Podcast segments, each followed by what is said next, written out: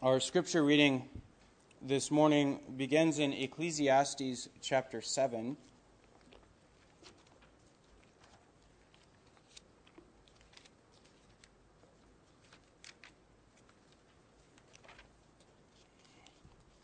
Ecclesiastes 7, we'll read verses 1 through 12.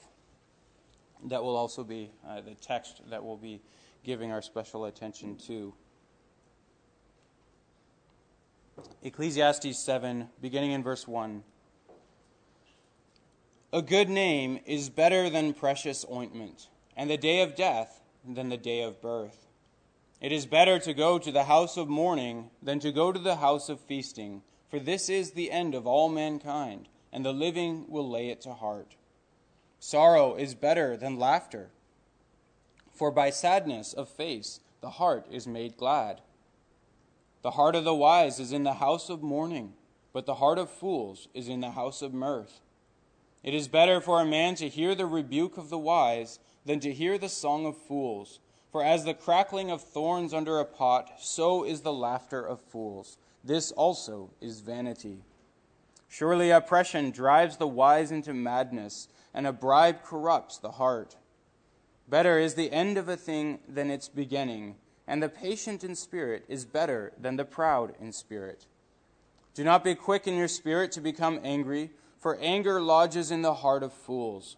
Say not, why were, the, why were the former days better than these? For it is not from wisdom that you ask this. Wisdom is good with an inheritance, an advantage to those who see the sun. For the protection of wisdom is like the protection of money and the advantage of knowledge is that wisdom preserves the life of him who has it.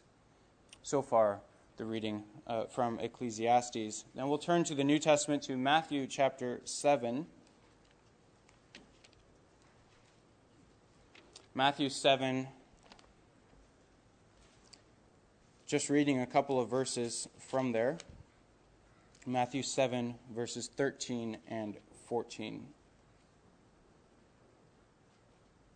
Enter by the narrow gate, for the gate is wide and the way is easy that leads to destruction, and those who enter by it are many.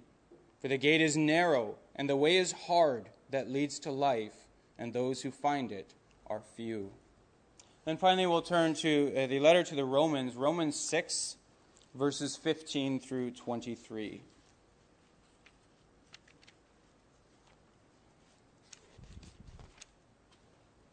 Romans 6, beginning in verse 15.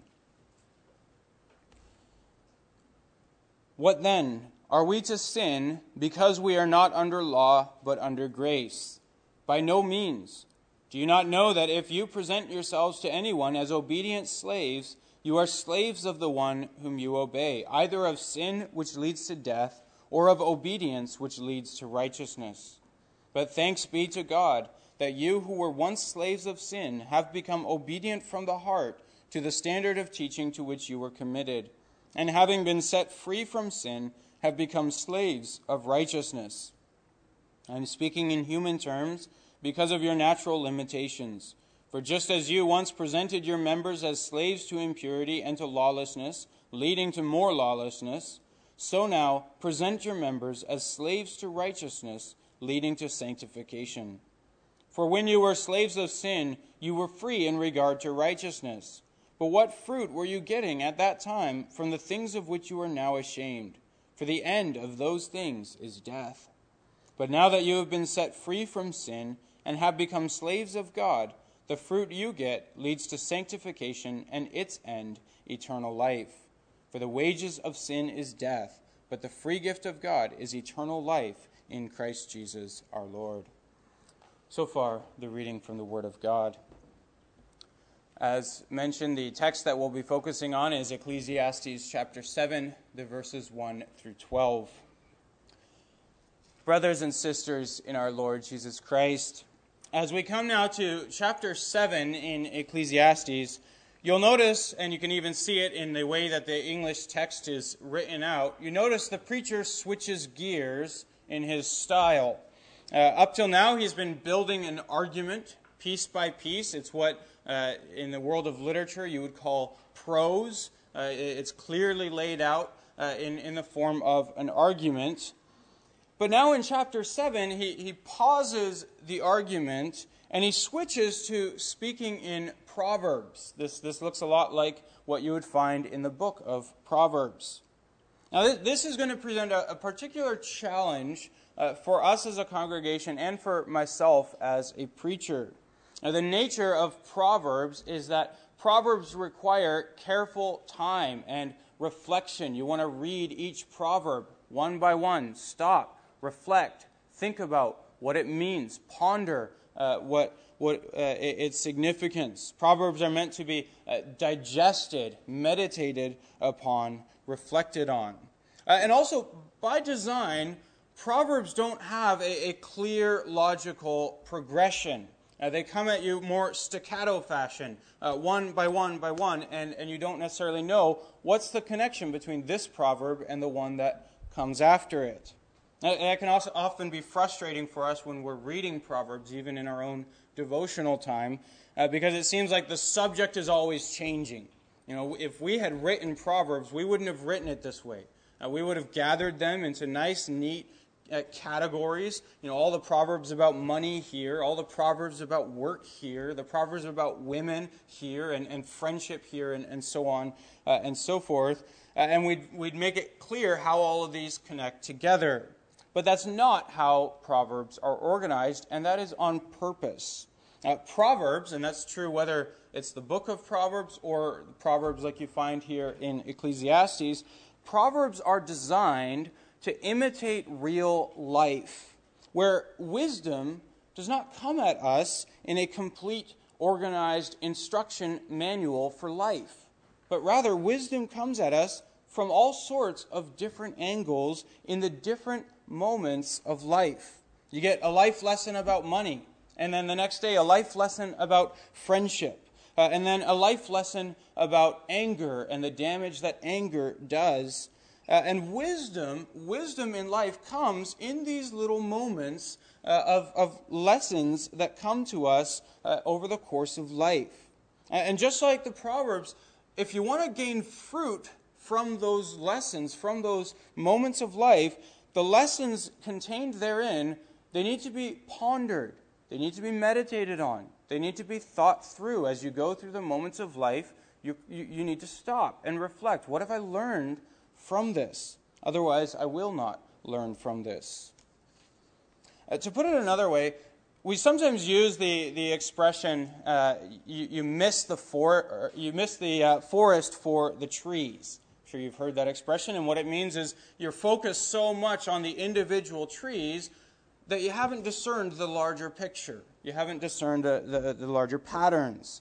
And that's always very important that we uh, learn to, to take a step back to discern what are the larger patterns, whether it be in my life, whether it be in our culture, uh, whether it be over the course of history. You, you don't want to miss the forest for the trees. But at the same time, we also want to make sure that we don't miss the trees for the forest. That is, that, that all we've done is stood back from a thousand meters away and looked at the overall patterns, but we haven't acquainted ourselves with the little instances, the little moments that make up those, those larger patterns. Uh, so you can, you can read Proverbs uh, very quickly, skimming over the surface, and you will discern that God, for example, blesses the righteous. You will discern that, that cheaters never prosper. Some of these big picture lessons, but you haven't acquainted yourself with all of the individual instances that lead to those conclusions. Well, the point of Proverbs then is to ensure that we do both that we, we have a, a discernment of the larger picture, the bigger patterns, but also that we get acquainted with the individual trees. Uh, we gain a, a, deeper acquaintance with the forest that's not just a, a theoretical, from a distance sort of acquaintance, uh, but, but one that is more personal, where we've walked through this forest. You know, we're familiar with the, the smells of, of the trees, uh, the textures. It, it's, it's entered into us in a way that uh, we, can, we can never appreciate by examining life from a distance. And that's what's going on here then in uh, Ecclesiastes in this chapter. Uh, so far, Ecclesiastes has really been focused on the big picture, giving us a big picture, bird's eye view of, of life. But now the preacher would also like for us to get acquainted with some of the practical details of life uh, with the intention that we would spend some time stopping, pondering, meditating on these details. That's going to change then how also we, we preach on this text. It's not going to work for me to just give you a theme and then work it out logically in three neat points. Uh, instead, uh, what I've done is uh, I've given you a theme, and, and we can actually summarize it well under seven points. I'll give them to you one by one as we uh, work our way through, through the text. Uh, and then what we want to do is at the end of, of that, we want to stop and, and look back on what have we learned taking these, these points together. Now, there is one overarching theme. Perhaps you saw it. I, I, you, you, see it as well in the uh, other readings that we uh, appended to this text. Uh, the theme of endings. You see this theme really throughout verses 1 to 12, this theme of ending, where each of these verses, in some form or another, relates to this larger concept of endings. And that's where we get the theme that you see in the liturgy sheet taking life seriously, keeping the end in mind. That's really what this chapter is about. Number one, then, in the end, character matters more than wealth, as our first point. Character matters more than wealth. Uh, Solomon reminds us that as we think about what matters most in the end, character matters more than capital. Uh, Ecclesiastes 7, verse 1 A good name is better than precious ointment, and the day of death better than the day of birth. And we want to stop and think okay, what do those two parts have to do with one another? How is a, a good name better than precious ointment? And what does that have to do with the day of death being better than the day of birth? Well, precious ointment or fine perfume is an indicator of wealth. It's a luxury that's afforded only to the wealthy. Uh, probably, as most women here know, you can spend just about as much money as you want on perfume, uh, and, and, there will always be something more, uh, uh more expensive uh, and, and more uh, refined. Now, whether you should or shouldn't be spending that kind of money on perfume is not the point here in, in this verse. Uh, you might substitute that as well if, you, if, you, if you're not one who buys perfume. Uh, you might substitute that for any other fine goods, fine cars, other fine luxuries. Uh, whether you should or shouldn't spend the money on those things is not the point here. The point is, character matters a whole lot more than any fine goods or anything that money can buy. Character matters more. A good name is far better than the finest perfume. If you smell really nice, but everyone knows that your character stinks, that's a pretty empty treasure. Well, similarly, then, there, there's the first half of the verse. Similarly, the preacher says, the day of death is better or more important than the day of birth. How you die matters a whole lot more than how you were born. You might be born into wealth uh, and anointed on, on the day of your birth with fine perfume, or you might be born into poverty. But what matters a whole lot more than how you're born is who you are on the day that you die. You don't, you don't determine the person you're born as. That, that's largely given to you. Those are the cards that are handed to you but you do determine the person you are on the day you die. What kind of character are you? The, man or woman that you are uh, is not really known on the day of your birth. It will be known on the day of your death. Then we can, if we think about that, we can understand how these two things fit side by side. A good name matters more than fine ointment, and the day of one's death is more important than the day of one's birth. Character matters. Legacy matters. Uh, integrity over the course of your life matters. The stuff that you possess or the privilege that you're born into really does not matter uh, all that much. On the day of your death, what will matter is the person you are, the name that you possess, the legacy that you leave behind. So, already and then in, in verse 1, the preacher has us thinking about endings. Uh, and we're, we're contrasting endings here with beginnings. Uh, the preacher is setting before us the destination to which we are headed. Uh, and he's commending to us the value of thinking about that destination now. Don't just think about the day of your death once you get there, think about it beforehand.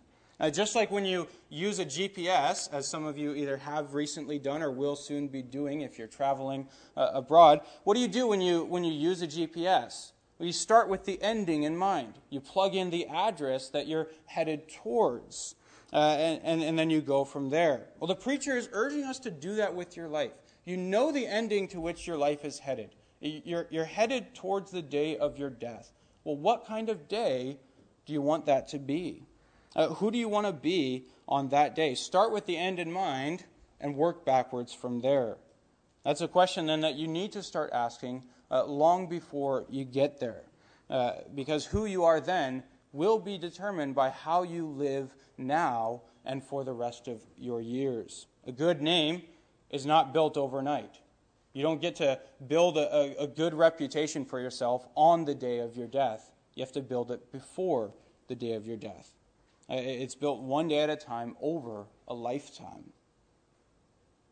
Secondly, then, related to this, the preacher commends to us the value of, of spending time in the house of mourning. So here's our second point ponder the ending that we all must face. Ponder the ending we all must face. Uh, this is verse 2. He says, It is better to go to the house of mourning than go to the house of feasting, for this is the end of all mankind, and the living will lay it to heart. This is kind of surprising, though, that the preacher would tell us this. After all, up till this point, the preacher has been telling us that there's nothing better for a man than to eat and to drink and to enjoy his toil. And yet now he's saying, actually, it is better to be in the house of mourning than in the house of feasting. So here we want to recognize something about wisdom, and especially what wisdom looks like in practice. Wisdom knows how to hold on to one thing without letting go of the other. Hold on to one thing without letting go of the other. There's a kind of foolishness, and you see it in this world, a kind of foolishness that only spends time in the house of mourning. It doesn't dare to go beyond there.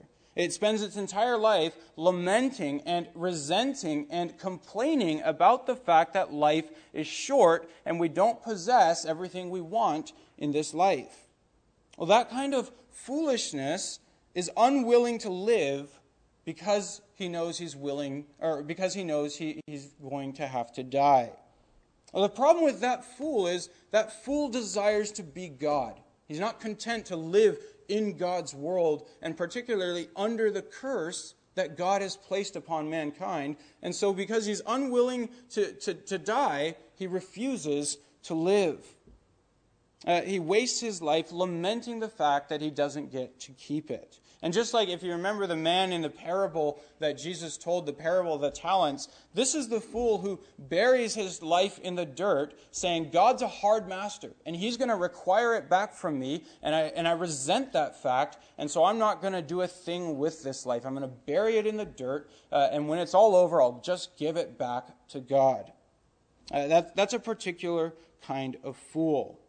Uh, and, and it's really a special form of rebellion against God because God gave you this life to spend it, to live it. Uh, that's what uh, the preacher's been encouraging us to do. Eat, drink, rejoice in your toil. Live your life. Don't resent the fact that you'll have to die and as a result uh, fail to live your, your life.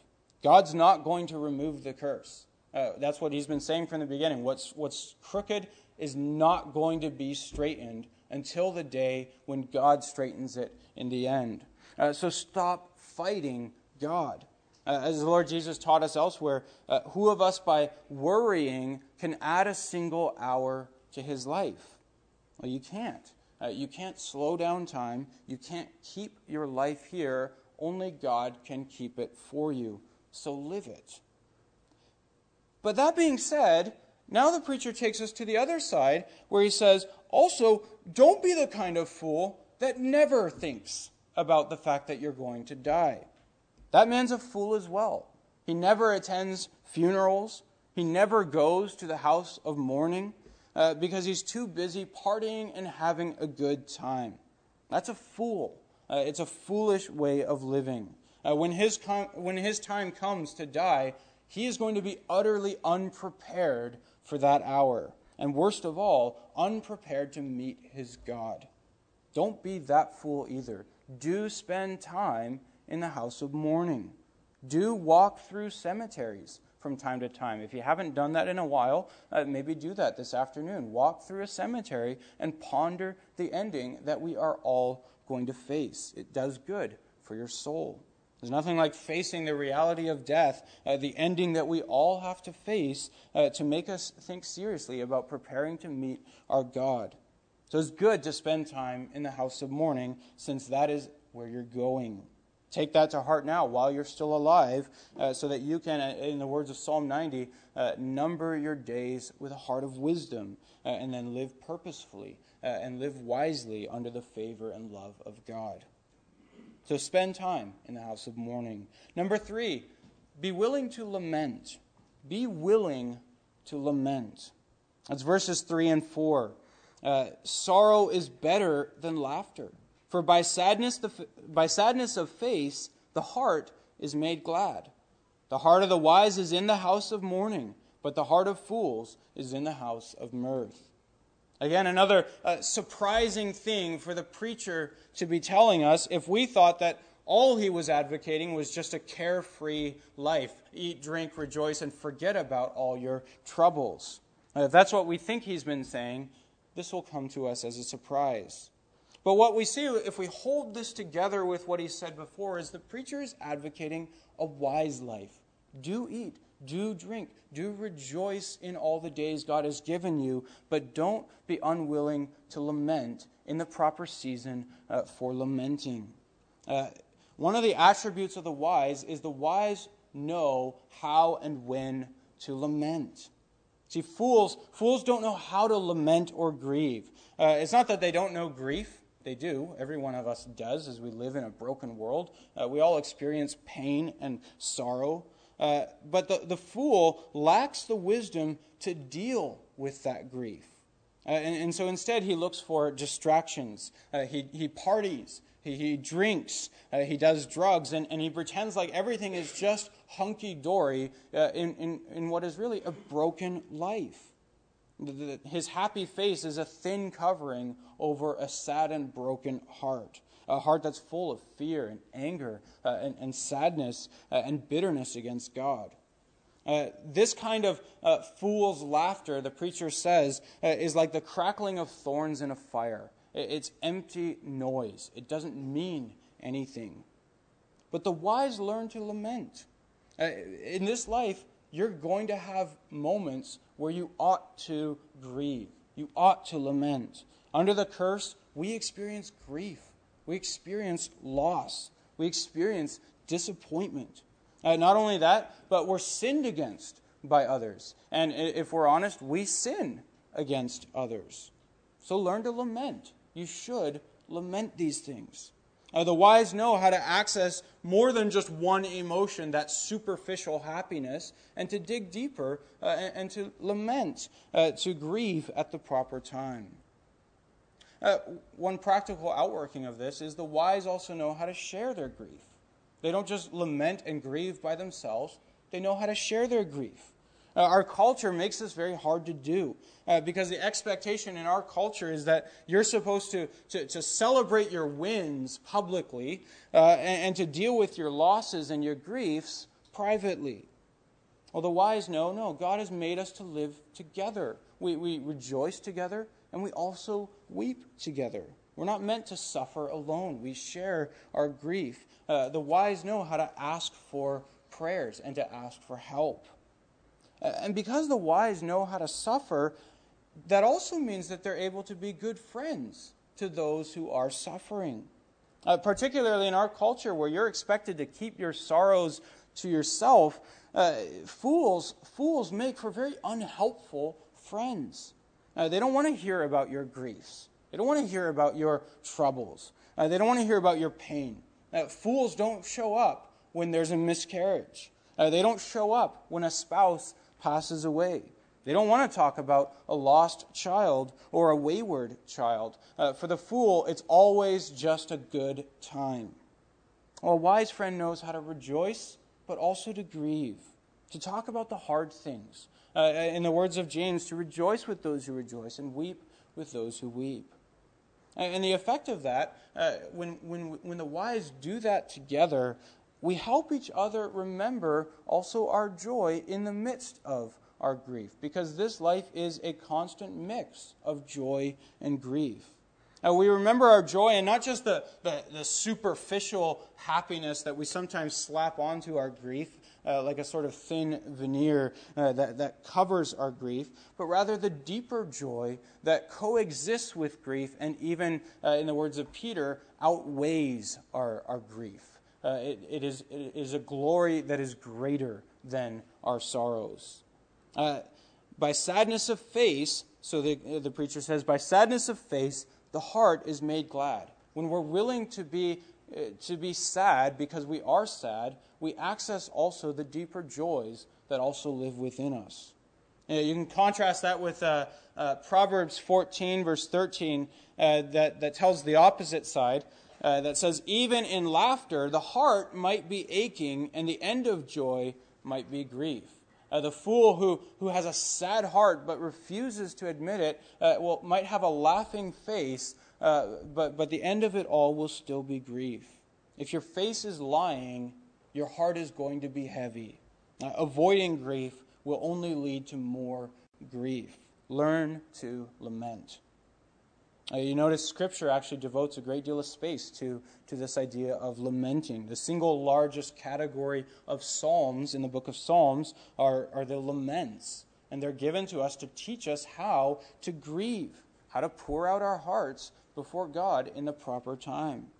Uh, lamenting is how we transfer the burden of our pain onto the God who cares for us. 1 Peter 5, uh, verse 7 Cast all your anxieties upon him because he cares for you. Don't pretend like you don't have anxieties to cast upon him. You think of the Lord Jesus here as well, right? The Lord Jesus, the wisest man ever to have walked this earth, he knew how to lament. It's what Isaiah said about him. He's a man of sorrows and acquainted with grief. Uh, and yet he embraced uh, his, his calling uh, to, to even die for, for the human race. And he did so, says Hebrews, for the joy that was set before him. Here's a man who carried joy as he walked a life full of grief. Uh, and that is the Christian life. So learn to lament, learn to pour out your lament before God. Uh, a man who learns to mourn is also going to know the meaning of deep laughter and joy uh, that outweighs the, the grief. Number four, watch out for snares. Watch out for snares. Uh, as we keep the ending in mind, the preacher warns us to watch out for snares that pop up along the way. He says, Surely oppression, uh, and another way to translate that might be perversion of justice. Uh, surely oppression drives the wise into madness, and a bribe corrupts the heart. As you walk the journey of life, watch out for snares that lead to very different endings. Uh, in Scripture and in life, the list is long of those who started out very well, but finished their life disastrously because their heart was somewhere along the way ensnared. A bribe corrupts the heart, he says. Just because uh, you, you may have started with good intentions does not mean uh, that you will finish well if you are ensnared along the way. Watch out for bribes. Now, snares can come in all sorts of forms. Uh, there are bribes, which he mentions here. These are financial snares. Uh, and, and they can be either outright bribes, sort of like someone giving money to a judge or a police officer, uh, just outright bribes. Or they can, they can be more subtle bribes, uh, powerful people pulling the purse strings that pay your wages. Now, the list is long of schools and colleges and seminaries that started out well but somewhere along the way accepted financial support when they shouldn't have, uh, and now uh, they're unrecognizable from the institutions they once used to be. Watch out for snares along the way. Uh, the ending matters more than the beginning. Uh, watch out for shortcuts that turn out to be dead ends. And what snares then lay in your path? What snares perhaps have you already fallen into? The scripture has a lot to say about snares. Uh, and the one resounding theme, as you, as you ponder all that scripture says about snares, there's one resounding theme, and that is only the Lord can keep a person from being ensnared. It's the fear of the Lord that protects one from snares. Proverbs 14, verse 27. And it is the Lord who also rescues us from snares. You think of Psalm 124 if, if the Lord was not on our side, we would have fallen into the fowler's snare. Uh, the crooked of heart have a thousand snares in their path. Proverbs 22, verse 5. Uh, and the fear of man is also uh, a snare. Proverbs 29, verse 25. But it is the Lord who delivers from every snare. Now, you notice that later in this chapter as well, if you uh, peek ahead to verse 26, uh, look at what the preacher says there. He says, I find something more bitter than death the woman whose heart is snares and nets, and whose hands are fetters. He who pleases God escapes her, but the sinner is taken by her. Brothers and sisters, what snares lie in your path? Uh, are you aware of them? And have you brought them before God? Number five, the end of a thing is better than the beginning. The end of a thing is better than the beginning. This is sort of similar to what uh, the, the, preacher was saying in verses 1 and 2 uh, that the day of one's death is better than the day of one's birth. Uh, but here, the, the principles applied more broadly. The end of a thing is better than its beginning. It's easy to start well, it's much harder to finish well. Uh, likewise, he says, the patient in spirit is better than the proud in spirit. The proud in spirit uh, will start well, but not necessarily finish well. The patient in spirit will finish well. It's very easy to boast about all the things that you're going to do. Uh, it's much harder to do it. Uh, everyone knows the, the, the, novice soldier who goes out into the battlefield never having seen warfare before, uh, boasting to all his buddies about all the, the enemies that he's going to kill. Uh, and then once the battle actually comes, he spends the entire battle quivering in a hole somewhere, crying out for his mommy. Uh, don't be that soldier in the course of your life. Prioritize the ending. It's good to begin well, but it's more important to end well. I think of how much time and money, for example, we spend on weddings, uh, celebrating weddings, and how few of those weddings actually last. Well, the last day of your marriage matters a whole lot more than the first day. Uh, prioritize the ending, cultivate the patience of spirit that endures to the end. It's very easy to boast at the beginning, and it's good. It's good to celebrate beginnings. But a good celebration at the beginning uh, ought to be the sort that focuses on the ending. Good wedding vows are made with thought uh, and, and with wisdom, and they end with the phrase, till death do us part. They, they have the ending in mind, and they're committed to getting to that ending. Uh, likewise, the preacher says, uh, Do not be quick in your spirit to become angry, for anger lodges in the heart of fools. Uh, fools give no consideration to the journey that, that they're on. They're not thinking about the ending that, that they should be aiming for. Uh, and so they become frustrated along the way when obstacles crop up uh, uh, on their path. Well, the wise, because they're fixated on the ending, have counted the cost uh, that will be along the way. They recognize obstacles are a feature in God's design, they're not a bug, uh, it's not a mistake on God's part. Uh, they recognized that just like the people of God in the wilderness, as they were headed to the promised land, uh, we're being tested. Uh, we're being tested along the way. This is part of God's design. 1 uh, Peter 4, verse 12 Beloved, do not be surprised at the fiery trial when it comes upon you to test you, as though something strange were happening to you, but rejoice insofar as you share Christ's suffering, so that you may also rejoice and be glad when his glory is revealed. You have the ending in mind. Focus then on the ending. Right now, your life is in the wilderness. That's true for all of us. Uh, we are in the wilderness headed towards the promised land. Expect there to be trials. Don't be surprised and don't get upset when those trials come. Uh, receive the trials as coming from God, since that's what they are, and respond with patience rather than anger, keeping the end in mind. Number six, the end is in front of you, not behind you. The end is in front of you, not behind you. Uh, verse 10 Say not, Why were the former days better than these? For it is not from wisdom that you ask this. Uh, this, this might be a particular ten- temptation to the elderly uh, because we, we tend to think back to the good old days uh, when the world was supposedly a better place. Uh, we tend to look back with rose colored glasses on the way that the world used to be. But Scripture teaches us rather to look forward. Uh, paradise is ahead of you, not behind you. There's a reason that God didn't freeze history in the 1950s, and at least part of the reason for that is the 1950s weren't as good as you remember them. Uh, it was, after all, the 1950s that produced the 1960s and 70s. We, we very easily forget the sin that existed then, though it may well have been uh, under the surface. Well, Scripture teaches us look forwards, not backward. Scripture teaches us to pray, Your kingdom come, trusting that, that what God has prepared for the future is better than what we experienced in the past. God's purposes are ahead of you, not behind you. Even if God's purposes take us through harder times still, we, we know that God does this with an ending in mind that is better than where we are now. Number seven, lastly, wisdom preserves unto the end. Wisdom preserves unto the end. Uh, in this life of, of sorrows and trials, we, we have all sorts of protections along the way, and that's what uh, these last verses uh, speak of. Uh, and one of those protections is money.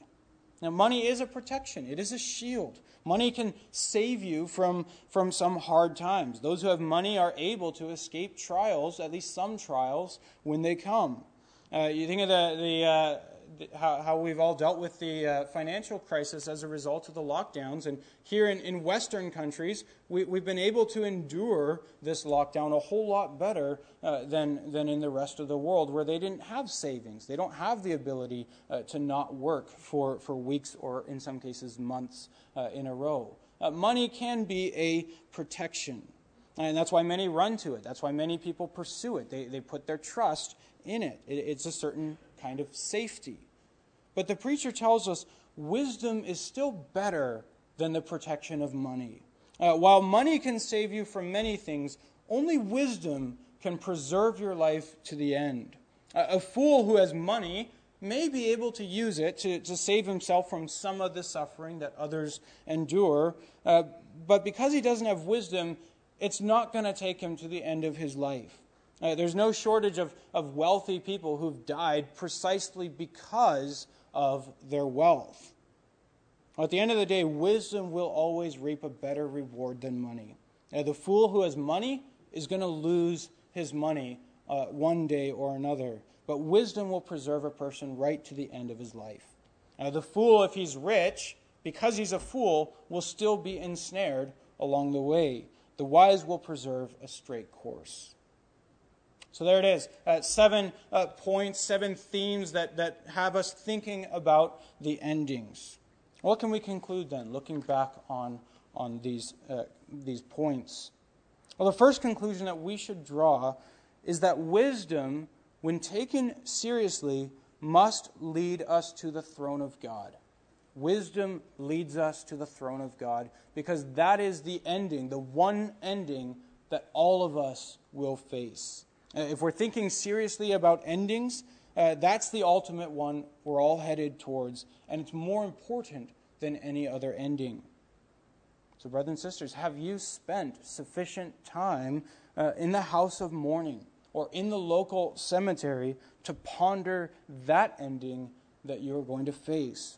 Do you live in the awareness that that day is coming?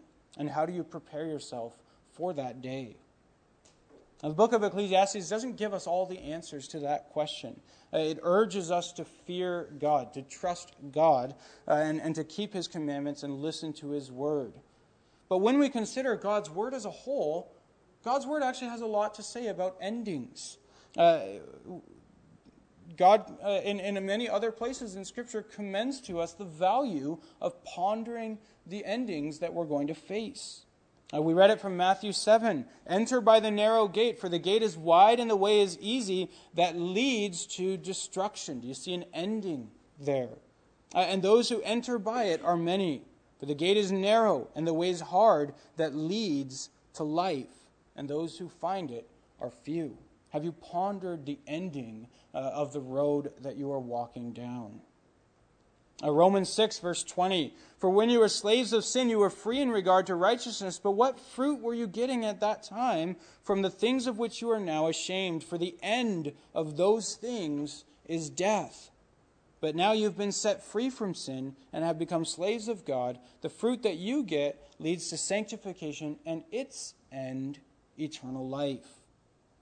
Or Philippians 3, verse 18 For many of whom I have often told you, and now tell you even with tears, walk as enemies of the cross of Christ. Their end is destruction. Their God is their belly. They glory in their shame, with minds set on earthly things. Throughout His Word, then, God calls us to ponder endings, uh, to reflect on the ending of our life and the ending of all things. Every life and every lifestyle has a certain ending to which it's headed.